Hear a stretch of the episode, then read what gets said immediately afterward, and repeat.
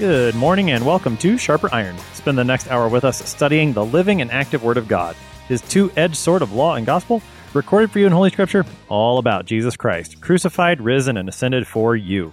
Thanks for tuning in this morning here on Worldwide KFUO. Christ for you, anytime, anywhere. I'm your host, Pastor Timothy Appel of Grace Lutheran Church in Smithville, Texas. Sharper Iron is underwritten by the Lutheran Church Extension Fund, where your investments help support the work of the Lutheran Church Missouri Synod. Visit lcef.org for more information. On this Wednesday, April 21st, we're studying 1 Peter chapter 4 verses 7 through 11. Christ's return is imminent. How then shall we live? St. Peter instructs us to live with love that covers a multitude of sins and in service to one another according to the grace God has given us. To help us sharpen our faith in Christ as we study God's Word today, we have with us returning guest, Pastor AJ Espinoza. Pastor Espinoza serves at St. Paul's Lutheran Church in Irvine, California. Pastor Espinoza, welcome back to Sharp Iron. Great to be back, Pastor Appel. Thanks for having me. As we get started this morning, let's talk a little context. We're in First Peter chapter 4. What do we need to know about the apostle who wrote this, his life, his ministry, and the letter as a whole going into these verses? Yeah, you know, and, and, we were talking a little bit about this um, before we got underway, but I, I mean, the, the, the context. Um, it seems that the context for this letter is very much the situation that they were in, which, which of course makes it kind of challenging to interpret because we just don't know exactly what the situation was, right? I mean, uh, you know, he doesn't like staple a copy of, uh, you know, the day's newspaper to his letter here. Um, it just, you just would have known, right? I'm reminded, you know, um, uh, these days, whenever, uh, well, I mean, I don't know. It, it, can be anything, right? People, but people say like, you know, oh, well, you know, uh, that, that's pretty difficult, you know, in, in times like these, right? And, and they'll just say that. And everyone knows right now that you're talking about the COVID 19 pandemic right? And and like the the, the shutdowns and and the distancing and all that, right? But all you have to say is in times like these, and it's not like I'm being cryptic or anything. It's just that's just the natural way we all talk because we don't want to say the COVID nineteen pandemic of 2020 and 2021. We want to say like every single time, right? So I think that's a lot like that, and uh, that that that is one of the challenges. But I think that there are other signals in other books of the New Testament, especially Revelation and the writings of Paul, um, that would have been from around the same time, that kind of help shed light on what was going on. Um, that Peter has now uh, no, no longer the you know uh, you know falling into the water uh, follower of Jesus, but now a, a leader in the church.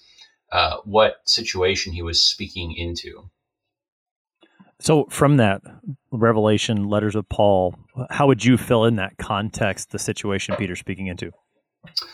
So, I, I, I look at the way that he talks about. You mentioned uh, in the lead up here, uh, you know, like what we see, like in, in verse seven, that you know the end of all things is at hand. You know, Paul talks this way about like um, th- this kind of like impending disaster, or you know, um, I forget what like what what's the exact phrase, but remember in that one text where he says, you know, I would encourage you all to just remain as you are.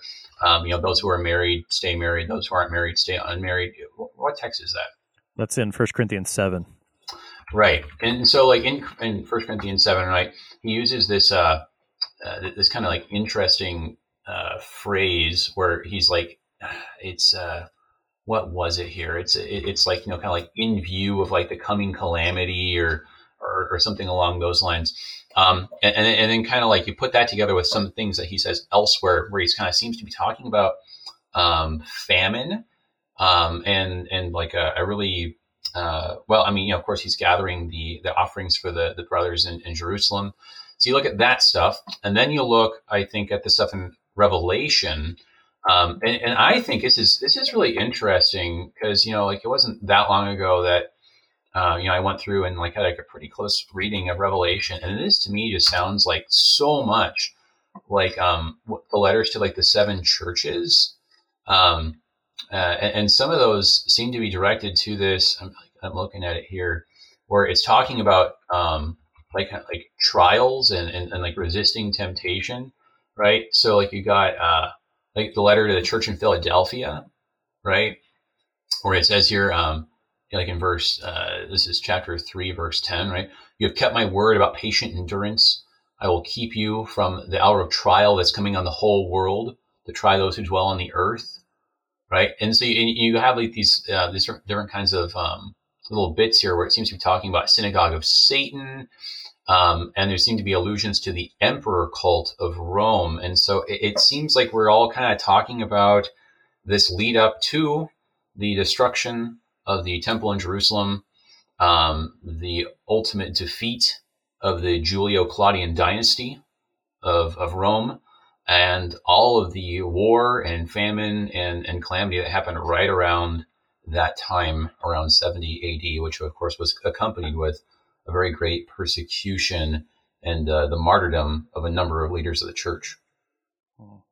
With with the destruction of Jerusalem, I just want I'm I'm curious because at the beginning of this epistle, Peter says he's writing to these churches that are in Asia Minor. Yeah. Why why would the destruction of the temple in Jerusalem be such a an important event for Christians living in Asia Minor? You know, it reminds right, right now. I've, I've got my. Um, I'm very blessed. I have my in-laws staying with me um, from from Nicaragua, and you know, it's it's nice to have them here. Uh, you know, we, we had our, our third child just a little over, a, well, not even quite a month ago. Uh, little little James Jose, and uh, we're we're just we're, it's so great to have them with us, and uh, it's interesting because you know they, they have to go back to, to Nicaragua after they stay with us, um, you know, they have some business to attend to there, but it's, it, you know, I know that my wife and I were just like, you, know, you could stay a little bit longer because, you know, we're hearing about everything that's going on over there. And, you know, it's one of the highest mortality rates in the world um, for people who become infected. Uh, the vaccine is somewhere between uh, scarce and non existent for normal people over there. Um, and, and, and so it's like, it, it's it's interesting because it's like you know I listened to like my father-in-law talk about. It. He's like, yeah, you know, we, we might just be going back to just to sell our house and come back here, you know. And so it's like he's listing you know the reasons and all the things. Of course, it's a, it's a terrible uh, tyranny. It's, a you know it's just a, uh, it's a despot state, you know, um, going on over there. And he's like listing the reasons, but it's painful for him to do that. And, and I think this is the idea that like when you belong to a tight knit group. Um, like this is kind of ethnic reasoning too. There, there's kind of like this home base, this the fatherland, the mothership, and you know it, it pains my my family uh, to hear about what's happening back in Nicaragua because it's like yeah we can come to the United States, but it's like that, that's like a part of us though that that that you know that dirt's in the blood right and, and so I, I think that for all the uh, Christians in you know in Asia Minor who are kind of like okay well you know here we're at this kind of you know, rinky dink outpost, right, on the outskirts of uh, outskirts of the kingdom, right? But but there in Jerusalem, right? If you if you want to, you know, uh, see the you know the glory of God and the kingdom of heaven, you know, th- there it is, right? Um, you know, the, the, the, tens of thousands, right, that James showed to Paul. Um, it says, right, like you know, the, the mother church. Um, and so to be hearing about and, th- and, and thinking about the destruction of all of that, right? Because I, I, think that's the concern. The concern is if Jerusalem goes, so does the church. I mean, that that is that is HQ. I mean, that that's uh that's like St. Louis for us, man. We we claim Lee County here in Texas as the well, so uh, for the rest of us I mean, outside of Texas, well, right? and, and, and, thinking, and that's specifically Lutherans. In, yeah, in yes, LCMS Lutherans. that's right. So yeah. with, I mean, you know, thinking about the way Jesus talked about the destruction of Jerusalem in the Gospels, a lot of the things that he described, he connected with his own return. I mean, he he puts those two topics side by side. And so I suppose with with the various persecutions that were going on in the early church, even outside of what happened in Jerusalem, that that event is still going to be playing a mind a role in the minds of of these Christians, even if maybe they've never been to Jerusalem or don't have a, a as personal of connection to Jerusalem as you were describing. The fact that they're together in Christ, there is a connection, and it is. And I think you know in in our world today, as, as Christians living you know, almost 2000 years later yeah we have a hard time appreciating what a what a huge event that actually was in in we the do. early in the early world and, and what a, and what a tragic event it was. I, I think that we are we uh I don't know. It, it's it, it's bad. I think we were a little bit over eager to like dance on the grave of old Jerusalem, um, and, and the temple, right? Like, oh well, it was a bad temple, it's a corrupt temple, right? You know, Jesus he knocked over the tables, bad temple. Uh, you know, should it should have gone. But I, I, don't think that's the way the Christians saw it. I, I, think I think that our, our foreigners in the faith saw that as a, as a terrible loss. Um, I mean, they were worshiping in the temple from from day one, right? I mean, that's yeah, yeah. I think you know, read, remember, let, us like read Acts, right? And so losing the temple was was bad, and it's one of those things where it's like it, it's like I don't know, it's like Noah's Ark, right? Like you know, like yeah, like uh, God wiping out like most of life on Earth, like in a major. That's a bad thing, right? I mean, God still works good through it, and He still saves His people and brings us through the other side, right? So there's still good that comes out, but it itself was bad. so, um, yeah, I, I, think we have a hard time appreciating that, and you know, we just gotta, uh, you know, uh, you know, again, kind of like I mentioned, kind of like ethnic reasoning, like you know, the way Paul talks, you know, e- even though these guys may have been, you know, Gentiles uh, ethnically, right? If we can talk that way. The thing is, when when you become a Christian, you're adopted into the family of Abraham. That's what Paul says, right? So it's like you know they consider themselves now part of the family of Abraham and so now Jerusalem is that personal family home base, right? Um, I mean, that's, you know, it, it's like us, you know, we, we talk about, you know, Abraham as our ancestor, as our father, like even if we're not, you know, uh, related in, in that way, like even if I don't have Abraham's Y chromosome, right? Um, it, it's, it's a, it's a spiritual, uh, adoption, spiritual family. So yeah, that's it. It, looms large, and, and, the thought of losing all the church leaders, right? Because most of them are are there in Jerusalem um, you know, and the home base, and you know where so many of the brothers and sisters are. I mean, it's it, it's uh, it's it, it was unthinkable. Let's go ahead and take a look at what Peter says here and, and keep talking about this. This is again First Peter chapter 4 beginning at verse 7. The end of all things is at hand. Therefore, be self-controlled and sober-minded for the sake of your prayers. Above all, keep loving one another earnestly, since love covers a multitude of sins. Show hospitality to one another without grumbling. As each has received a gift, use it to serve one another, as good stewards of God's varied grace. Whoever speaks, as one who speaks oracles of God. Whoever serves, as one who serves by the strength that God supplies, in order that, in everything, God may be glorified through Jesus Christ. To him belong glory and dominion forever and ever. Amen. That's our text for today, 1 Peter 4, verses 7 through 11. So, again, we, we've kind of been talking about this already, Pastor Espinoza. The end of all things is at hand. I mean, with the destruction of Jerusalem in view, it, it sure seems that Peter points beyond that too. Much like our Lord, when he talks about the destruction of Jerusalem, there are times in there where you're kind of wondering, are you only talking about 70 AD or are you talking also about the the end the last day. I mean it, it, the way i read it it sure seems that peter's got that end or in greek that telos that goal in mind. Right. And i know as I, I think that ends up being pretty big in how you how you take all this stuff right? I mean because um well well well there you know when he when he says you know the end of all things like you know they're they're in greek you know it's just it's just you know panton it's just it, which which could be all that all you know all this right? Or all all right?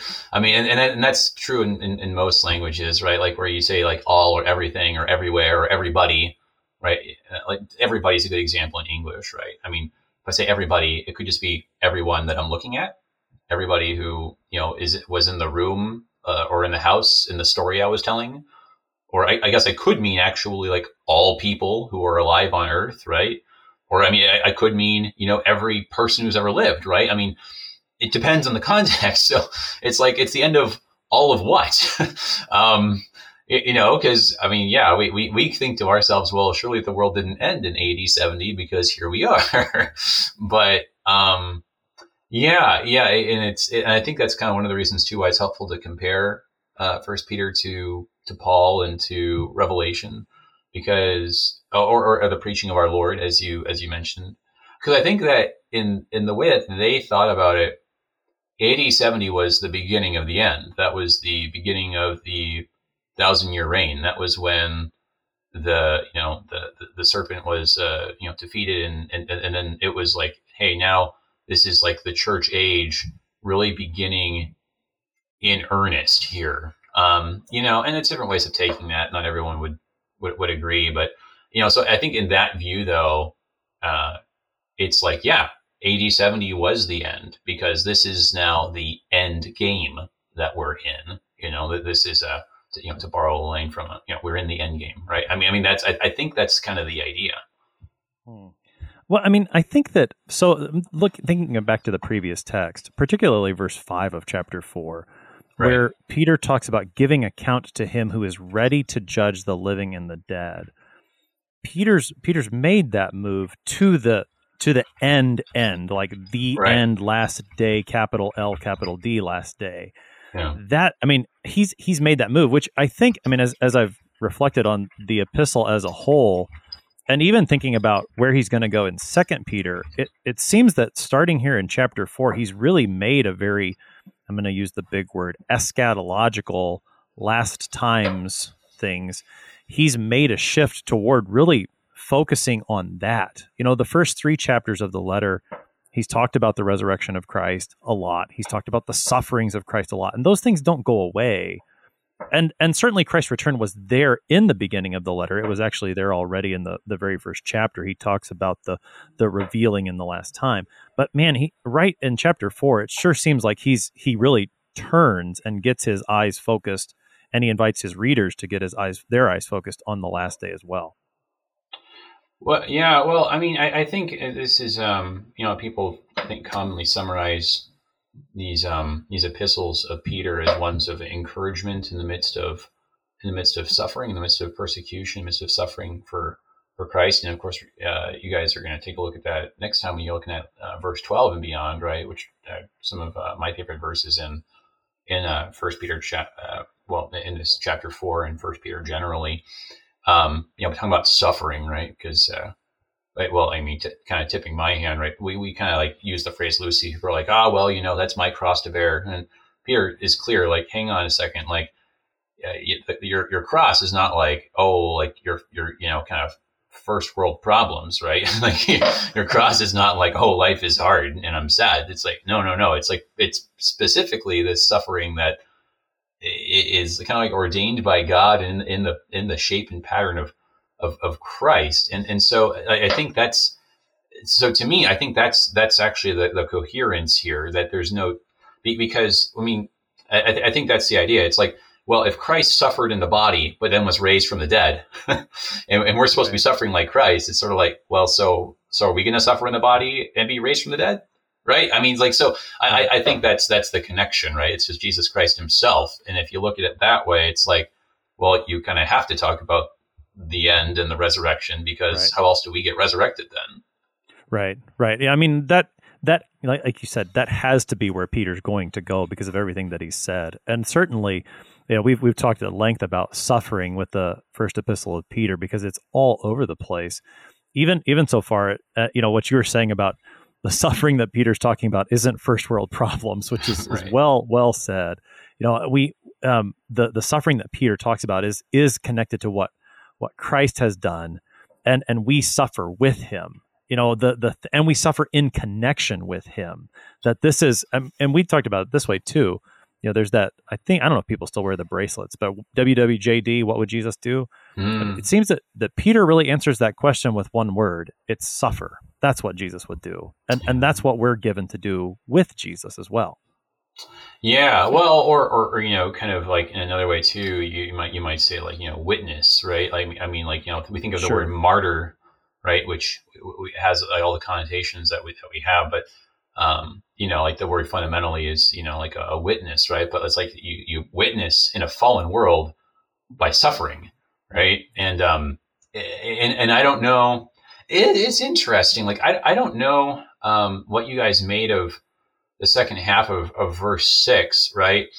But like it, it's interesting because like I'm looking at the ESV, which I'm like I am like I'm just kind of blown away again. I'm like this is like one of the most paraphrastic lines in all of the ESV. I feel like, I mean, the NIV for, for what people might in our circles might say about it is is like actually like much more just kind of literal and simple in this way.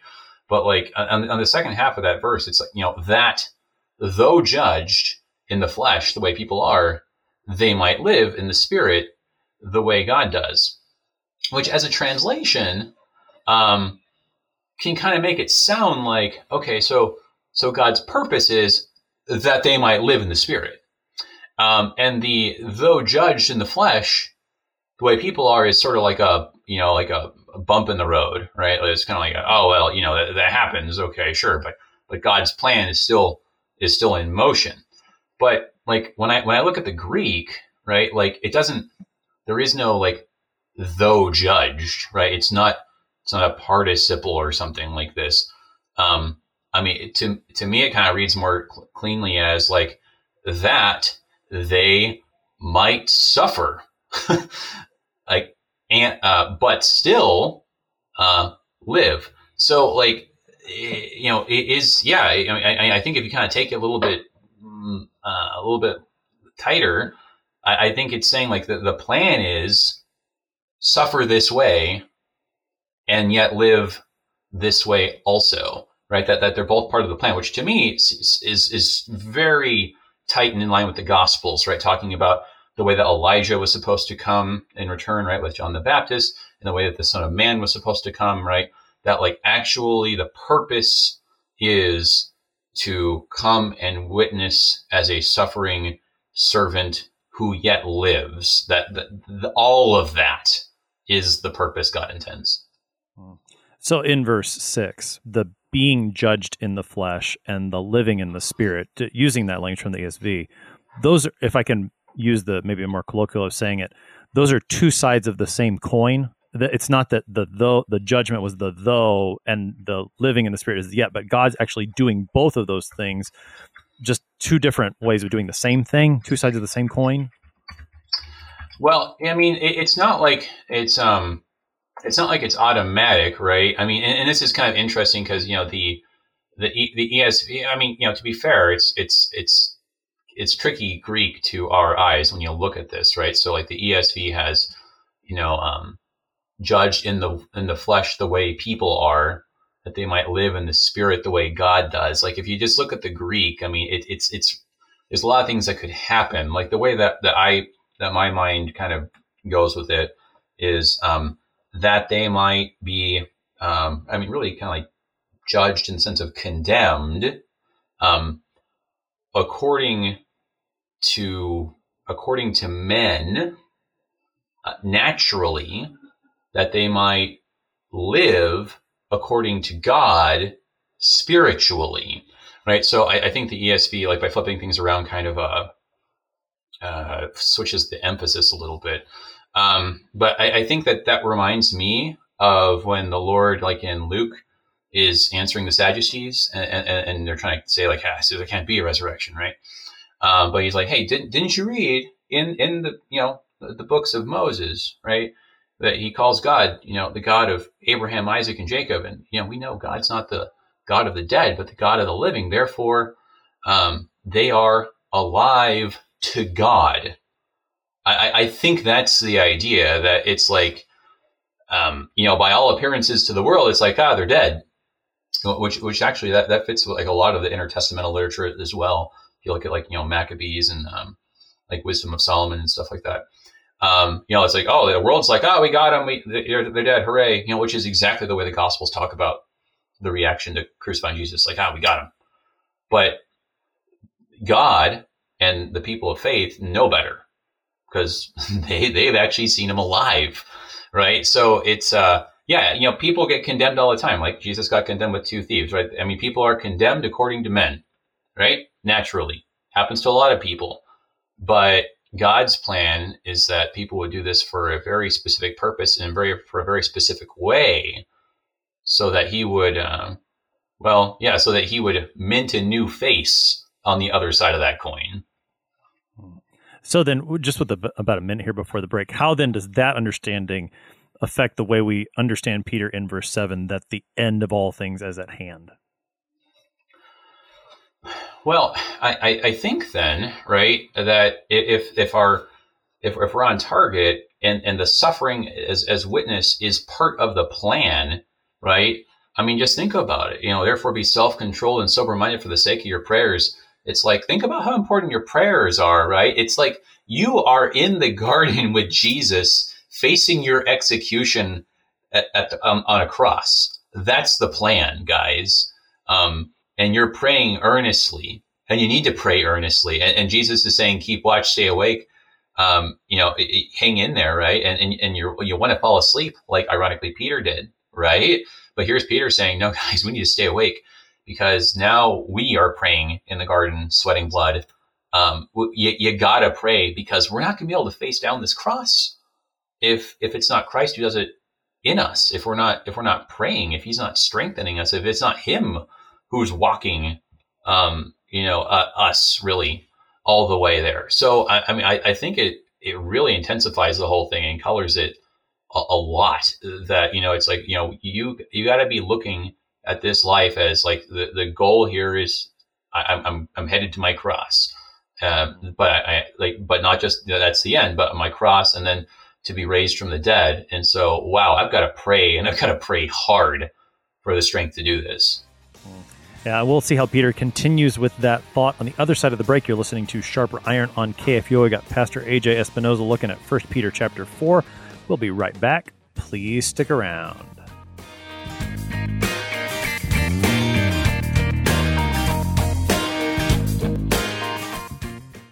Since 1978, Lutheran Church Extension Fund has had the humble privilege of supporting Lutheran Church Missouri Synod ministries and her workers. Thanks to faithful investors, LCEF has provided thousands of church workers, congregations, schools, and organizations with the low cost loans and resources they need to reach more people with the saving name of Christ. To learn more, visit lcef.org or call 800 843 5233. 800 843 5233. Welcome back to Sharper Iron. It is Wednesday, April 21st. We are looking at 1 Peter chapter 4 verses 7 through 11 with Pastor AJ Espinoza. He serves at St. Paul's Lutheran Church in Irvine, California. Pastor Espinoza, prior to the break, we were looking at St. Peter's words, the end of all things as at hand, and then he draws a conclusion from that. He says, Therefore, be self controlled and sober minded for the sake of your prayers. So, what, what does it mean to be self controlled and sober minded. And what does that have to do with your prayers? Yeah, well, I, I think it's fascinating. I remember, um, I remember having a like a small group Bible study back on campus while I was uh, still on campus at Concordia Seminary, and uh, I think we had these these verses, and it's just really interesting, and I think it's really helpful um, as, as just a little bit of a hey guys do, uh, do we do we have this the right way? Um, you know we we think of prayer very naturally not as even like lcms lutherans but just as like humans who live in the 21st century west right? You know like you know, europe and um, you know canada and united states right? Like we just think of prayers as like well you, you say your prayers so that god can you know give you that extra boost to get you across the finish line so that you know, you've got your goals, you've got your plans, and you know, you want God to bless them, right? You want God to prosper your, you know, your the, the work eh, of, of your hands, right? Of uh, of the desires of your heart, right? Yeah, so there, there, we go, borrowing some Old Testament language, right? Sounds sounds reasonable. Um, but you know, we just we think of in the end, uh, prayer is like in this very utilitarian way. Like it's like you know, it's like ah, well, oh gosh, that, that this is going to be a really hard test. I got to you know study a lot for it. Better better throw in some extra prayers, right? Or like, oh, it's gonna be an extra long, dangerous trip, extra prayers for this, right? So like prayers are things you do kind of so we can kind of get this stuff done that we want. And and this is helpful, I think, because you know Peter's got this other other way, right? It's like you need to be self controlled and sober minded for the sake of your prayers, right? You're not like you know it's, it's so so you know the prayer is the goal, and uh, the, the self control and the sober minded, like that, that's the that's the that's the thing that we, that we're doing um, to get us to the, the prayer finish line. So I mean, it's just kind of flipping the whole thing around. Hmm. yeah, I, I, was reading. Um, I've got the Lutheran Study Bible open here, and it under that phrase "for the sake of your prayers," it, it says this, which I think fits in with what you're saying. sin hinders prayer by turning our attention from God to ourselves, which, I mean, the way you were describing the way that we often think about prayer is very me focused. And not yeah. that it's wrong to pray for the needs that we have. We should pray for the needs that we have. Jesus in the Lord's Prayer tells us to pray for daily bread. But it is amazing that you know he puts that petition forth rather than say first, which is where we seem to to put it. I, I think, but I, yeah, so that my self controlled, my sober mindedness right now is to the end that I would pray, that I would I would worship God. That's and and Peter has has talked about things getting in the way of prayer before, back in chapter three, verse seven, when he was speaking to husbands and he, he talked about the way that they should treat their wives. He said, so that your prayers may not be hindered. This seems, this praying for Peter seems to be pretty important. I wonder if it, this is where, where my mind goes. You can tell me what you think. Peter in, in 1 Peter chapter 2 calls the people of God a royal priesthood. And one of mm. the, hmm. the big functions of a priesthood is to pray. And, and perhaps that's why Peter has such a, a focus here on, on your prayers not being hindered. What do you think? Yeah, I, I think that that fits that, that fits beautifully with what we're talking about, right? Like just seeing that.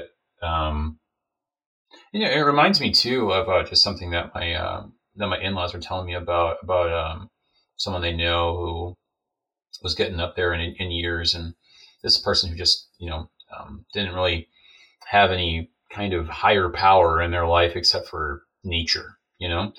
And um, the way that they thought of things was, you know, very well, very much like the way that we think of things um, in our broader society. That you know, life it's like you know, there's lots of nice things to enjoy, and you know, when you can't really enjoy those things that you really like, that are you know really you, right? It's like, well, it's like you know, like what what what does life have then for you? You know, like if what's life if you, you can't enjoy it? So uh, this person, um, you know, like they they got to the point where you know they, they couldn't do these things that they become accustomed to. They couldn't go to these places that you know were important to them, and and so uh, you know they, they made they made a regrettable decision at that point.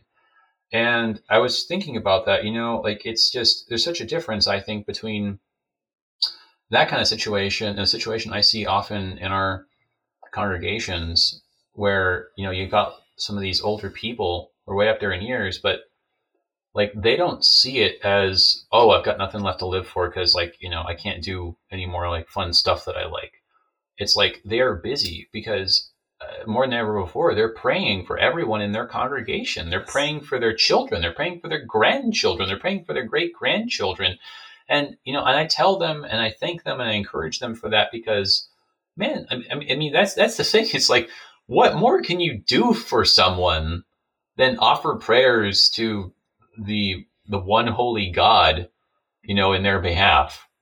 I mean, you know, when you really think about it, it's like I can't think of something better that you could do for them. I mean, and, and if God answers prayers, right? It's like, well, they're really helping a lot then. So, I mean, yeah, that, to, to your point, I mean, I, yeah, I think that it's uh, you know, it all fits together very much with the, our, our our idea of vocation and seeing life as you know fulfilling uh, these these duties and callings that God's put us in. For sure. I mean, and I've had numerous conversations like that with with older members of the church. And in fact, recently, you know, I mean, with with everything that was shut down due to the pandemic and and not these being able to see. Yes, that's right. In these uncertain times, I think is the yes, way that, that that's, right. Yeah, that's ours. Yeah. In, in the which you know that I suppose we're going to keep. I figure I'm going to keep saying that long after the pandemic, just as a reminder. and in any case, yeah. in these uncertain times, which are, you know, things are starting to open back up, including pastors being able to make visits to, to nursing homes and, and those types of things. And visiting with some of those folks and and talking to them, you know, how how have things been going? And and they've been telling me these things on the phone too, but hearing it in person is just another reminder. Well, I've been praying, Pastor. Like, yeah, I guess I should have been doing that too. You know, I mean, it's like, and and what a what a wonderful thing that is. That that as you know, like man, I finally finished all the other stuff that I had to do, so that I could have been doing should have I get to do what I should have been doing all along, which was praying. And and how wonderful it is that that those folks do continue to pray for all of these needs that perhaps the rest of us, you know, forget about because we're not being self-controlled, we're not being sober-minded, that we we're we're so busy thinking about everything else that we're not praying. And and our our members who who continue to in this world, why? So that they can continue to pray for us. That's just a, a beautiful thing. And it it's a, a great strength to me as a pastor when when I forget what I those things that I know that those members are praying for me, for our church, for their family, for all the families. It's just it's a, a wonderful thing. Um, that, like like you were saying. So yeah, that's that's great. Well, and uh, along those lines, I was just going to throw something in there, just like to you know, so I, I beat this drum perhaps too much, but like when was the last time, right? That like the last time that we we in our minds we accomplished something, right? Because we're so focused on what we accomplished, and and we like called our grandparents and said, "Hey, this happened. Thank you. Um, God answered your prayers. Thank you. This happened because you prayed for me." Right? I, I, or you know, like like you were saying, like you know, as a pastor, something is accomplished, and you you go and you thank your your shut-ins because like, hey, this happened because you all were praying for me, right? Like, and and, and seeing it that way, right? I mean, I, I think it, you, you know, it's just we we just, I I think actually I think this is um this is a problem we have in the American church. I mean, you can see it even, I think, I believe in our LCMS um, congregations when we have our time for like the prayer of the church, for example. I think we're too quick to come up with new petitions um, and too slow to give thanks for all the petitions that God answered. You know, and, and I, think it does a disservice because I think that we implicitly are teaching then that prayer isn't very effective, right? Because if you're never thanking God for answering the prayers, it, it, it implies, right, that the prayers aren't doing anything. I, I think we need to be a lot better about, you know, really putting into action what we actually believe, which is, which is a nice segue actually for what we have coming up next. It's like, hey, if you actually believe this about prayer, then well, you have a lot more thank yous to be making. So take us into that next verse. Peter writes, Above all, keep loving one another earnestly, since love covers a multitude of sins. What's Peter saying? Yeah. Well, I, I think I the way that I take that, and I think this love covers a multi- multitude of sins is, uh, I think, one of Luther's favorite lines. Um, I, I, think he, if I remember correctly, in the Large Catechism, talks about it in connection to, um, you know, defending our neighbor's like reputation, talking about uh, the virtue of shame. that, that, that is to say, um, that that that feeling of shame that does not like just uh, it's not eager to just you know air all the dirty laundry, but mm. um, but wants to exercise discretion and help defend people's reputations, right? And um, you know that that involves uh, not you know like you know, keeping secrets and lying, right? But like you don't have to blab about everything and we can have trust and intimacy that is not shared with everybody, right? So I, I think, yeah, it's like you can love one another earnestly because love, yeah, I mean, I mean, love covers the sins. I mean, it, it's uh, it's not that you're faking the love for your Christian brothers and sisters, right? You're like putting a smile on. It's like, oh, I can't stand that guy though, right? It's fake love. No, uh, Christian love. I mean, it's. Let me think about the love of Christ, right? He loved us knowing full well that we were sinners, right? God, Christ died for the ungodly. So uh, I think that's the, the idea in that one line, which is just a potent line, right? That like Christian love, yeah, acknowledges the sin, sees the sin, loves anyway, and it's genuine love because genuine Christian love, the love from Christ, like actually deals with the sin. Hmm. As that line there, given that this is Peter, reminds me of the exchange that Peter has with Jesus in the Gospels, where he's he's talking about, you know, if your brother sins against you, right. and he, he goes through that, and then Peter Peter asks him, Well, Lord, if if my brother sins against me, and this isn't an exact quote, I should have looked it up, but if he sins me seven times, you know, is that is that good if I forgive him seven times? And and Jesus tells Peter, you know, not seven times, but seventy seven or seventy times seven, and. Right the, the point, you know, is not that you do the math and, and count one higher than that and then you stop forgiving. Right. But the, you know, you that the love actually covers it, it forgives that multitude of sins. It, I mean, it really is. This is a, a, a powerful text for for Christian congregations, for Christian husbands and wives, for, for any time Christians live in any kind of relationship with each other. So you've got two sinners there, and sinners sin against each other And, and a verse like this is such a, a, wonderful reminder of, of how we're able to live in that relationship so that we aren't constantly at each other's throats or ready to just cut each other off. No, it is it is that same forgiveness that Christ showed us that we extend to each other. And it's so different, right? Because like we we're we're we're in a, an age now that's been inaugurated with with Twitter that uh or it's like In we're like times. yeah these times where like we're like eager to air dir- dirty laundry, right? I mean, Yes. it's like it's it's like it, we're kind of like thought policing ourselves, where it's like, hey, I saw a person that like did this thing at the grocery store, and you know what? When you think about it, guys, isn't that a microaggression? And and, and like and it's just like we're just trying to. It's like we're like looking for ways to like you, you know just kind of throw each other before the thought police, you know, and um, yeah, it's like you know, and it's like I understand that like there are some genuine um, concerns in the midst of that, but the way we're doing it is totally unloving, right? Like the, way we're doing it is out of bounds, out of bounds for Christians, clearly. Um, you know, we we should not be looking to just like you know, like it, it, you know, oh, hey, look, someone did something, and if you think about it in this way, maybe it was terrible, so let me just publish that online. Absolutely not. We, we're supposed to be putting the best construction on things. Um, you know, wanting to see the best motives in people instead of looking for the worst ones, and going to that person directly and privately. And if you can resolve it right there, and no one else hears of it, better, right? I mean, but but no, we want to score points, and you know, we get more retweets if if everyone else like is like, ah, yes, that's very dirty laundry. Hmm. Yeah, I mean, and of course, this has been happening since long before Twitter existed too.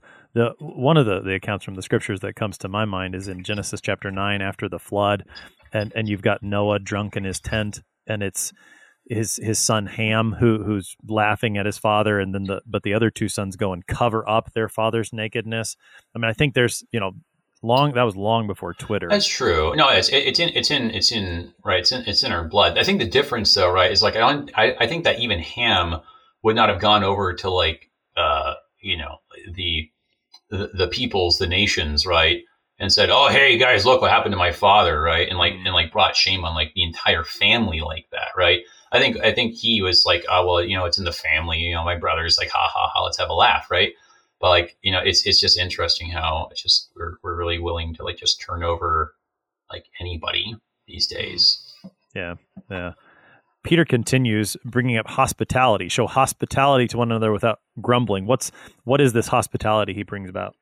I think it's just a follow up on, on verse eight. I mean, I, I think that well, just uh, I mean, hospitality is one of the biggest ideas in the New Testament um, that is alien to us because of our lack of hospitality, um, because we've outsourced hospitality. Right? It's like you know, you don't you don't host you know your your parents or in laws. You like put them like in a home, and I understand there's like a lot of difficulties, right? But I'm talking about systemic problems, right? And a lot of times, individuals we have a very hard time doing anything about systemic problems, right? We we, we pray to God for mercy, but systemically there's a problem because the system, right, is that we you know we don't take care of our parents, we have someone else do it. Um, we don't take care of our kids, we have someone else do it. Uh, we don't you know have uh, people stay with us, we have a hotel do it. Um, I mean, like it's it's all these things that in ancient cultures were like absolutely not. I will not ask someone else to do this. I'm going to help the person myself, right?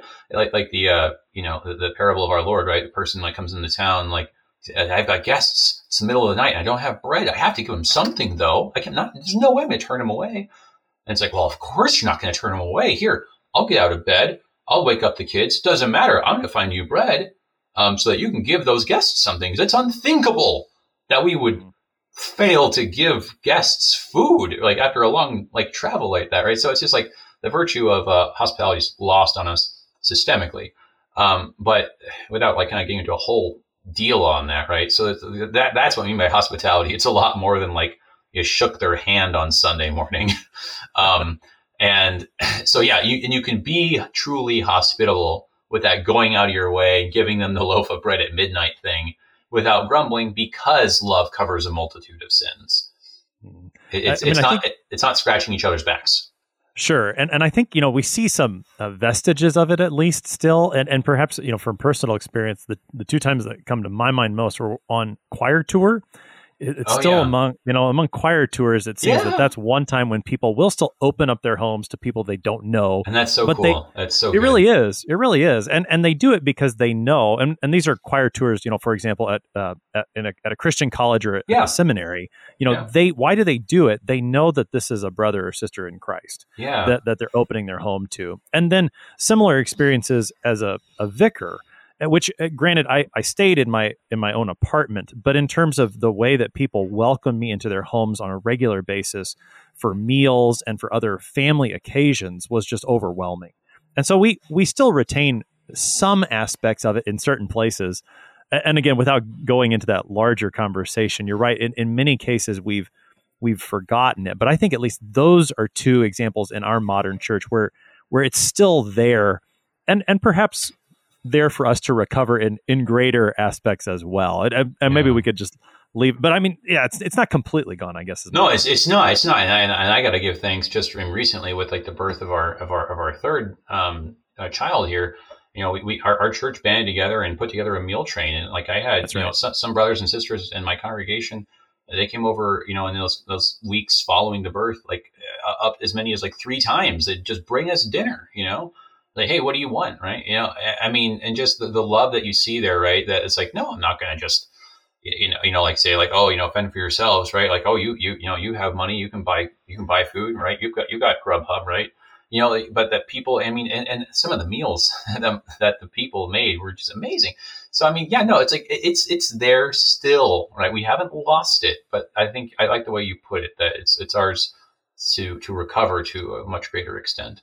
That's right. Yeah, I think we we definitely have it when it comes to the big events or when it comes to crises. That we're we're very good Yeah. at it, and, Yeah. and even you know, like you said, with with the birth of a child or when a congregation welcomes a pastor, sometimes it's the ongoing hospitality. Like, well, you were over here for dinner yesterday. I'm not sure about today. that that's maybe where where we have some things to recover, but it's it's not completely Right. gone. And and thanks be to God for the love that the the saints here in Smithville and in so many other cases have shown to me in in the way that Peter talks about here with hospitality. We've got about five minutes left. I want to make sure we touch on these last couple of verses as well. Yeah. I- In verses ten and into eleven, Peter talks about the receiving of a gift and using it to serve one another as a, a good steward of God's very grace. He mentions specifically those who speak, those who serve. What what is Peter talking about with these gifts? How, how does how does this work? Well, so the, the way that I, I, I've looked at this before, and I, I think it's really interesting um, the language, and, and, and this is why I think he's getting at because he says, you know, so so is he, so he has this kind of phrase at the beginning: as each has received a gift, use it to serve one another, right? Um, but okay, okay, so sure, we, we've we've heard this, you know, like serve one another, you know, Christ, you know, washing the disciples' feet, but but then he says here, right? as good stewards of God's very grace. And there's a bunch of these as things. So, as good stewards of God's very grace, um, in verse 11, as one who speaks oral, oracles of God, um, uh, going on, as one who serves by the strength that God supplies, right? So, these, these as phrases. And so, what's going on? And uh, it, it's my read, um, and I could be convinced otherwise if you've got like a, a, case for a different interpretation. But like the way I see it is he's like saying, Hey, it's what I mean, this is something that I, I feel like I say all the time. It's like, Hey, guys, remember what you actually believe about this? Let's act that way. right? Like, so if you if you actually believe that all the stuff that you have is not yours, but you're just taking care of it for God, right? Well, that's going to change the way that you act with your stuff, right? And if you actually believe that you're so uh, speaking here is not just speaking; it's a word for public speaking, like, um, but uh, so we're thinking about, I think people like we're like teaching and preaching, right? It's like, hey, so if you're actually like, you know, up there like preaching on Sunday, um, hey, you remember what you believe about that? Like this whole word of God stuff? Yeah, like that, that, that's oracle of God. Why don't you actually read the Bible or preach your sermon like it's an oracle of God? Because that's what you said you believed about it, right? Or like if you serve, right? Um, and, and you know, and you know, you're like, oh yeah, I know this is hard work, right? But hey, if this is you you said that you believe that this is christ who lives in you right it's like just just kind of like let's pause and t- take stock of this right we, we say we believe these things about this it's like that should color i mean just every every stroke and every motion of what we're doing let's take stock of what we're doing and saying hey look what do I believe about what I'm doing here? This is this is big stuff. All of it, the service, the speaking, the stewarding, and the service, and the the gift giving, and all the rest. Mm. But one thing that stands out to me is that you know these gifts that he brings up, they're used for two purposes, and neither one has much to do with me. It, the first is to serve one another, yeah. and then the second is that God would be glorified, and that's how Peter ends this section. He says, "In order that in everything God may be glorified through Jesus Christ, to Him belong glory and dominion forever and ever. Amen." Take us into these last couple of, of words here from from Saint Peter. Help us to wrap things up this morning. About two minutes, Pastor Espinosa. Yeah, well, uh, well, it's it's it's big stuff. It's like, hey, look, like you know, you're not just you're not just you know up there on Sunday, kind of like you know, I came up with a couple of like you know funny jokes, right? Uh, you know, and like that that'll that'll play well with my audience, right? Like, no, um, so yeah, it, it's big, but then what you were saying, right? It's it's it's God stuff ultimately. It's it's big, big, big, the size of God. Um, and, and I think that's that's that's the idea that you know when you're speaking, hey um, you're, you're, it's not, it's not really a, you talking, right? It's, it's God. Or, you know, if you serve, remember, um, see, that's the thing. It's like, I, I, think that when you understand this, serves as one who serves by the strength that God supplies. I, I don't think we should take it as like you're being given like a, I, I don't know what, there's some kind of like special strength or we're supposed to like be getting, going off on a rabbit trail on that. But like, hey, look, ser- like Christian service categorically is God powered, not me powered, right? So I mean, what that's going to change it, right? Like you were saying, it's not about me. It's it's God doing it to my neighbor. That me, I'm just a pass through. you know, I, I'm just I'm just the middleman, right? Like I am not the point. This is God acting in me for the sake of this other person. And if we see, if we just get ourselves out of the way, take ourselves out of the picture, and just see it as Jesus, as God serving the neighbor in front of us, that picture if we have that in front of us, we're going to act rightly as Christians. Pastor AJ Espinosa serves at St. Paul's Lutheran Church in Irvine, California, helping us this morning with 1 Peter chapter 4 verses 7 through 11. Pastor Espinosa, thanks for being our guest today. A pleasure. Looking forward to another time soon. I'm your host here on Sharp Iron, Pastor Timothy Appel of Grace Lutheran Church in Smithville, Texas. Share-a-thon 2021 starts tomorrow. It runs from April 22nd through April 24th here on KFUO.